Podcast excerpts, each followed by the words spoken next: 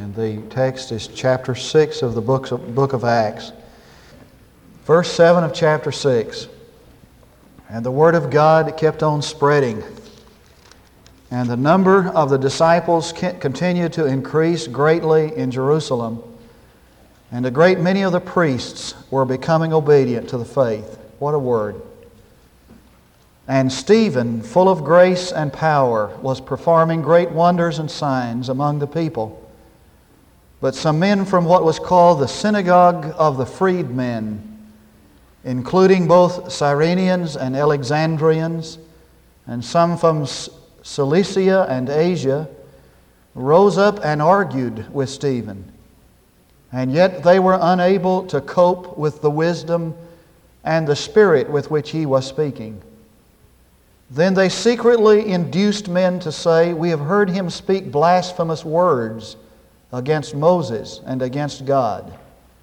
And they stirred up the people, the elders and the scribes, and they came upon him and dragged him away and brought him before the council. And they put forward false witnesses who said, This man incessantly speaks against this holy place and the law. For we have heard him say that this Nazarene Jesus will destroy this place and alter the customs which Moses handed down to us. And fixing their gaze on him, all who were sitting in the council saw his face like the face of an angel. I said this morning that. Uh, this sermon was dedicated to those who live under pressure. Just a few of you, perhaps. Uh, no, I suppose that, um, that our time, this day in which we live, has made pressure a lifestyle. Not long ago, a man died at the age of 72 who lived under the most unbelievable and pressure that anyone has ever known. He chose a vocation that few people have ever chosen. And for 58 years, he lived on the tight wire of tremendous pressure. Um, at the age of 30, he was the most proficient in his profession. He was famous. Born in Germany, his name was Karl. And he experienced in his lifetime the extremes of emotions. He knew the agony of defeat and the thrill of victory. He knew the very heights of ecstasy and the very depths of despair. He was a tremendous man in his field, so winsome that he got his family to join his profession. And he was so good that P.T. Barnum brought him to America and made him famous. His family became known as the Great Wallendas. He was a tight wire performer, a high wire performer. He not only walked the high wire, but he did handstands on it and headstands and everything he did on the high wire. He used no net. He wasn't content to have just to be on the tight wire himself. He got four other people on the tight wire with him, and they had a pole. And on top of the pole were two other people, and on holding a pole. And on that pole was a woman sitting in a chair. It was the only time anybody ever performed a pyramid without a net. And they went through some tremendous things with unscathed, without harm. One night they were performing and the tent caught on fire. They didn't fall. One night in the dead of night, a strange electrical failure happened and plunged them into total darkness in the midst of the pyramid without a net, and they didn't fall. In 1962, tragedy struck. They fell. Two of them died. Marlo, uh, Mario, their adopted son, was paralyzed from the waist down. Karl broke his pelvis. The next night, with a broken pelvis, he was back on the high wire. Two years later, there was another fall and another death in Omaha, Nebraska. Nine years later, there was another fall and another death. And a few years ago, a couple of years ago, Karl fell to his death. And even though he's dead, his words live on. He said, quote, People don't come to see me die. People come to see a man who has the guts to face life. And perhaps my courage will help someone else have the guts to stand the pressure. And maybe that's why the good Lord keeps me alive. End quote. There's another man tonight who is the hero, my hero in the New Testament. He's a man who lived on the high wire of pressure. His name was Stephen. All of a sudden, he just emerges out of the text, out of the scripture, in the book of Acts, in the city of Jerusalem. His name just pops on the surface there, and it says that Stephen was a man full of faith. My, word, my eyes fell on the word full before it fell on the word faith. He was a man who lived on the high wire faith. He lived on the raw edge of faith. He refused to live his life out on the ground. He didn't have to see it to believe it. He lived and acted as though it were an accomplished fact. He lived by faith on the high wire of pressure. And I suppose that the reason why he's there is that God gave us his life in order that we might from it gain the courage to live under pressure. Now, before we look at Stephen, we need to look at the context of his life. If this man emerges on the scene, and all of a sudden we see him. We see him in the context of the church. That's a, that's a significant factor. And there's a general state of the church that, that is present in Jerusalem at that time that gives birth to men like Stephen. Um, sometime when I'm in, you know, in my best moments, in my best hours in prayer, I always thank God for the church um, that, I, uh, that I had the privilege of uh, uh, knowing when I was a young boy, a child. One of the greatest churches that, you know, that's, uh, that, I, that I know. And I can't help but, uh, you know, remember from time to time to be thankful for this tremendous church that gave me birth as far as the kingdom of God is concerned and nurtured me. And if I am anything, it is largely due to the people of that church. And there's a certain kind of church that just gives birth to men like Stephen and nurtures them.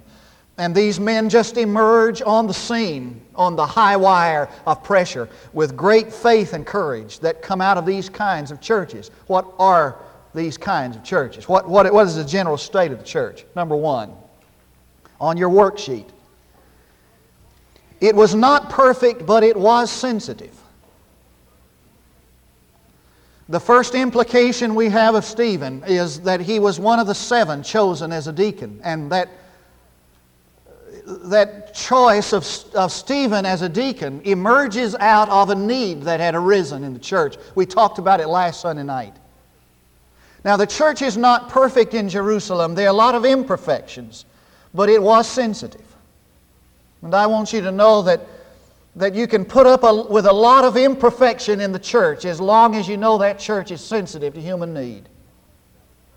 And the sensitivity of a church to the needs of people will cover a multitude of sins. It's when the church is not sensitive to its people and to the people around it that it loses its credibility and its impact as a message, a messenger. It wasn't perfect, but it was sensitive. Secondly,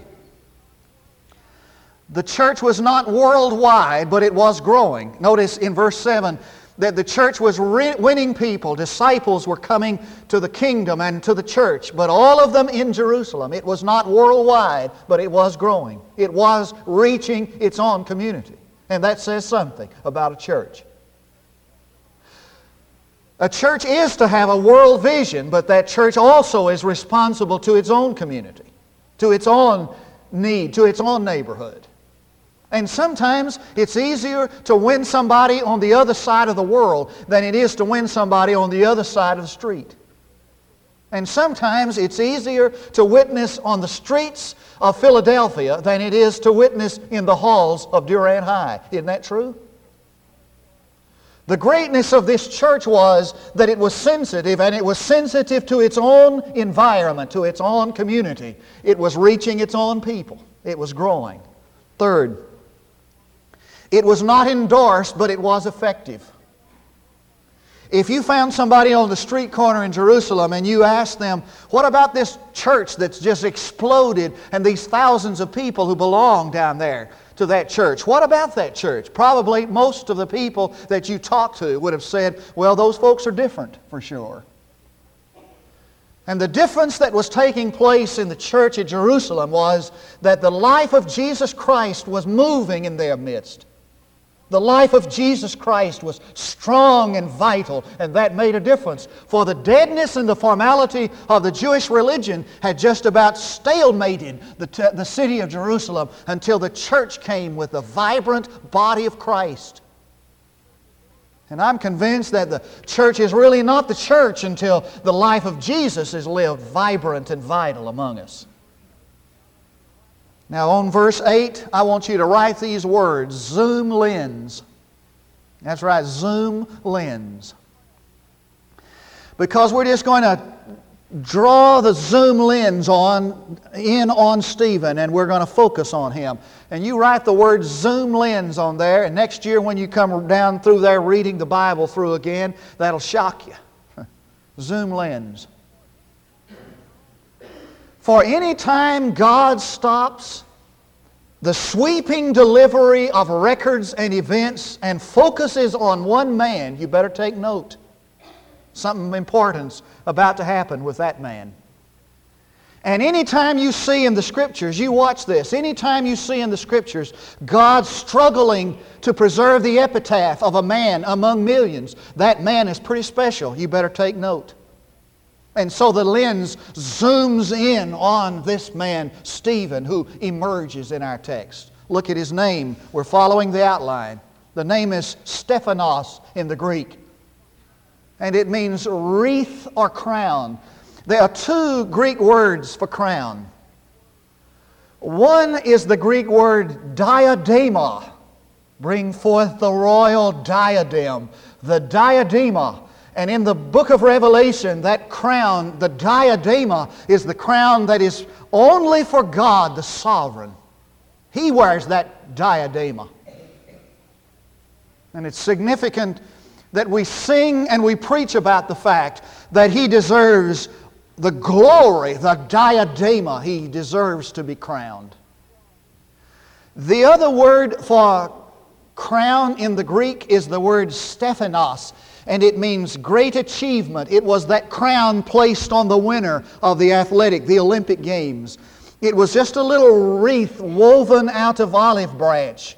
And it was placed on the head at, at, the bema. It was placed on the head of the winner of the athletic event, of the Olympic Games. And it signified great achievement. It was victorious, the victory crown. It's that crown we'll all receive when we get to heaven crown of righteousness. And when these great athletes succeeded in winning the Olympic Games, the, the city where they were from would take and blast a hole in the city wall and put a plaque up there for them. And they, and they educated the children of these athletes who won the Olympic Games, they educated their children for the rest of their life. And they exempt the winner of the athletic event from paying taxes. Oh, for the good old days. It was a great and glorious achievement, accomplishment. And I don't know, perhaps maybe Stephen's mother, when she gave birth to this young boy, this child, might have been impressed of God to call him Stephanos, knowing that one day he would win that great achievement, and that great achievement was that under pressure he stood for God. That's the greatest accomplishment anyone will ever have in life. I have a, I have a strong notion that when we stand before God, He'll not ask us, you know, He'll not judge us on the basis of how much money we gave to the church or how many times we went to prayer meeting. I think He'll judge us on our faithfulness. in pressure situations. Look at his reputation. The scripture says that he was full of grace and power. He has a balanced life. He, he lives a balanced life. He's not full of power only. That would have made him stubborn and narrow. He was not full of grace only. That would have made him a pushover. He was full of grace and power. He was both gracious and powerful. They, they, they, they, they're compatible. It is possible for you to be gracious and powerful at the same time. As a matter of fact, the greatest people alive are the people who have been able to combine both qualities. They are strong and they're gracious. They are tough and they're tender. And the scripture said that he was doing mighty miracles, verse 8. He kept on doing wonders and signs which authenticated him as a messenger of God. Now look at verse 9, and there's that word that just keeps raising its head up, but.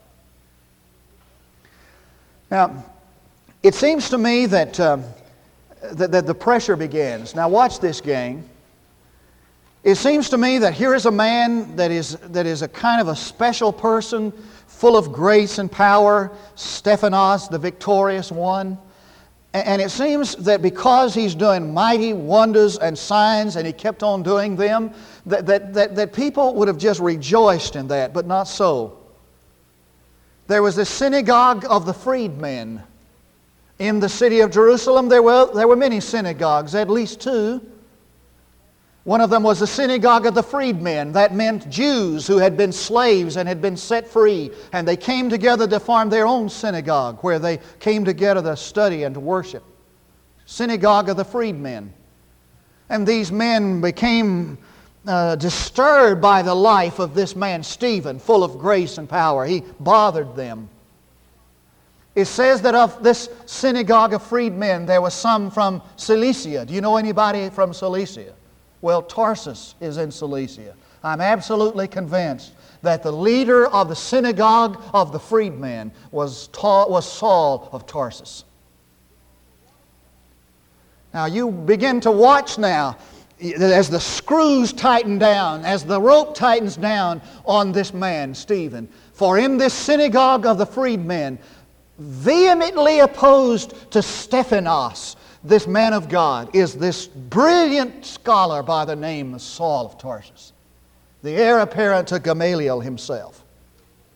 And there are three ways in which they brought pressure to bear on this man. First of all, by argumentation, verse 9. And the word means bickering and clashing. Uh, does that sound familiar? Does that take place where you are, maybe in your home or in your work? Bickering and clashing and arguing. There was this personality conflict, this clash with Stephanos. But the scripture says in verse 10 and yet they were unable to cope with the wisdom and the spirit with, by which he was speaking. I want you to just take your New Testament and turn to the 21st chapter of the Gospel of Luke and look at verse 12. Hold your place there in uh, Acts because we're not finished with that yet. And just look at verse 12 of chapter 21. It's amazing how one book of the Bible is a commentary on the other. Verse 12, Luke 21. But before all these things, they will lay their hands on you and will persecute you, delivering you to the synagogues and prisons, bringing you before kings and governors for my name's sake.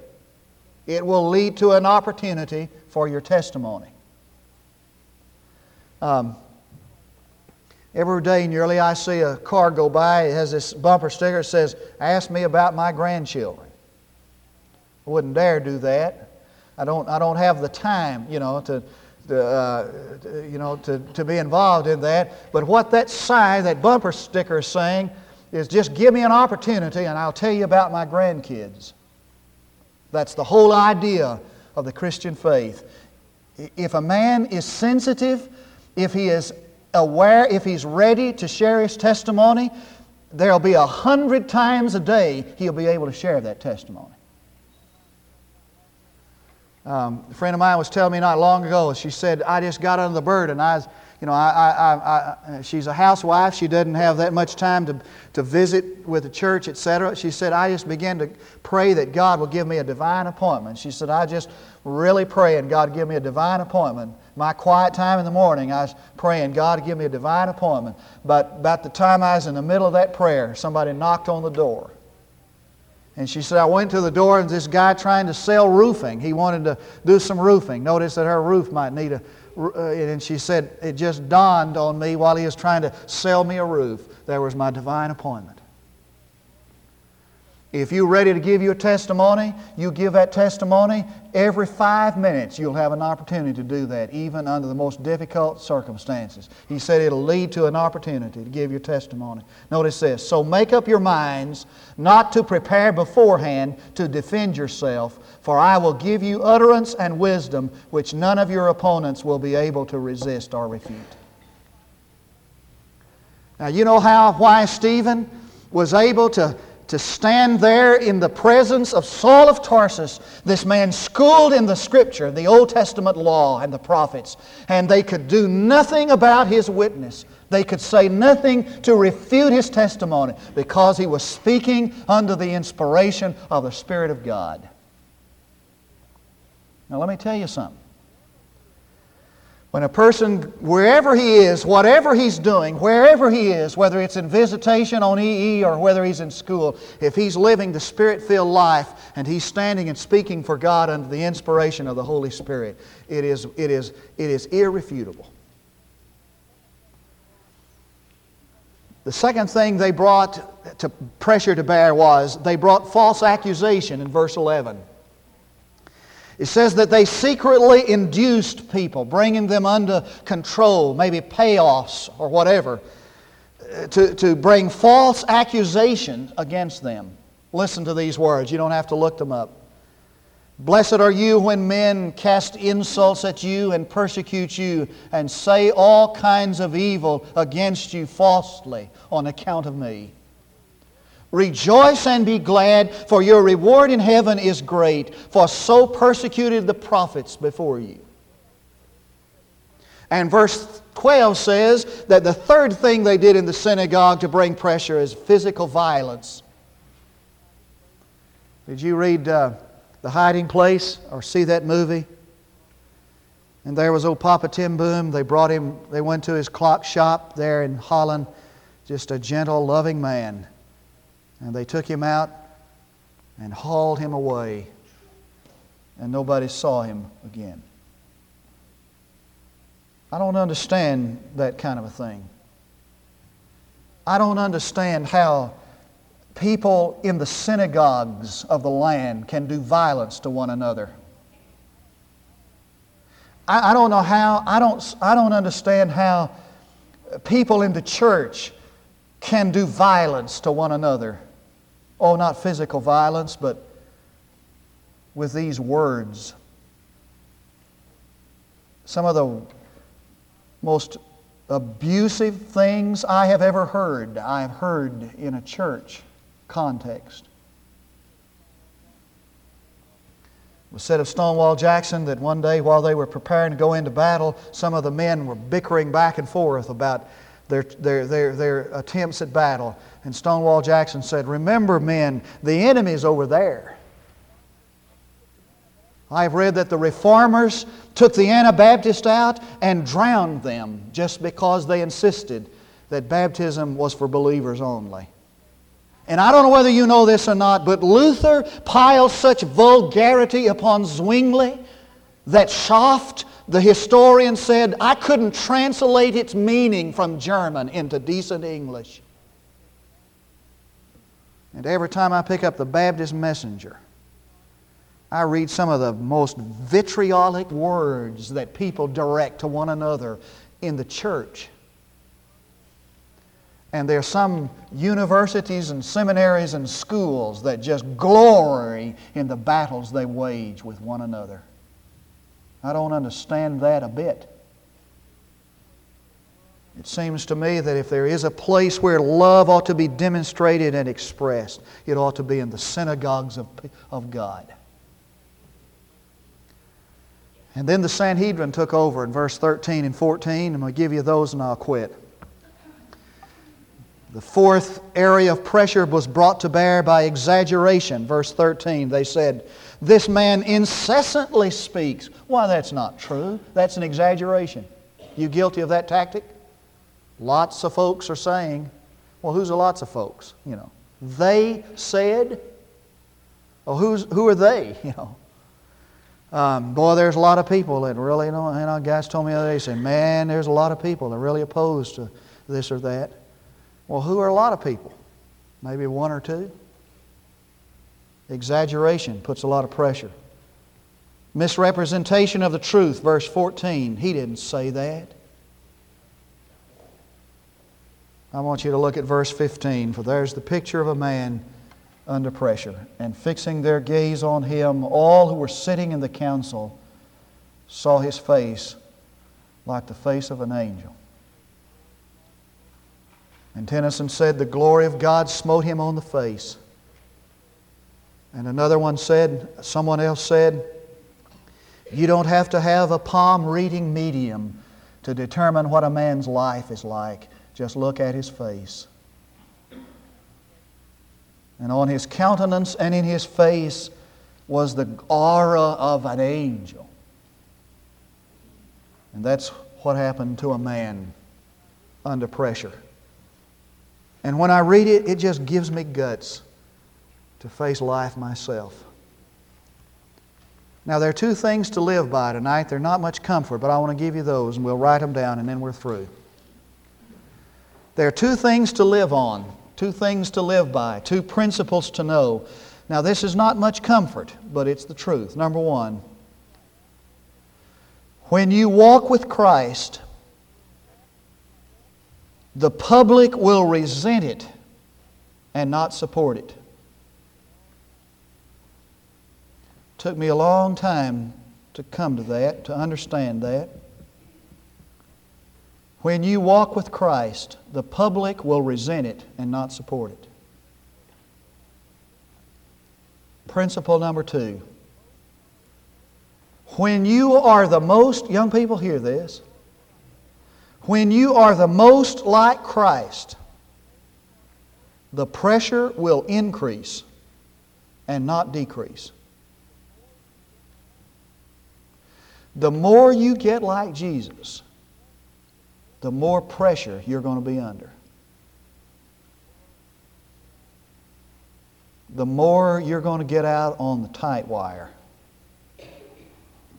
without a net.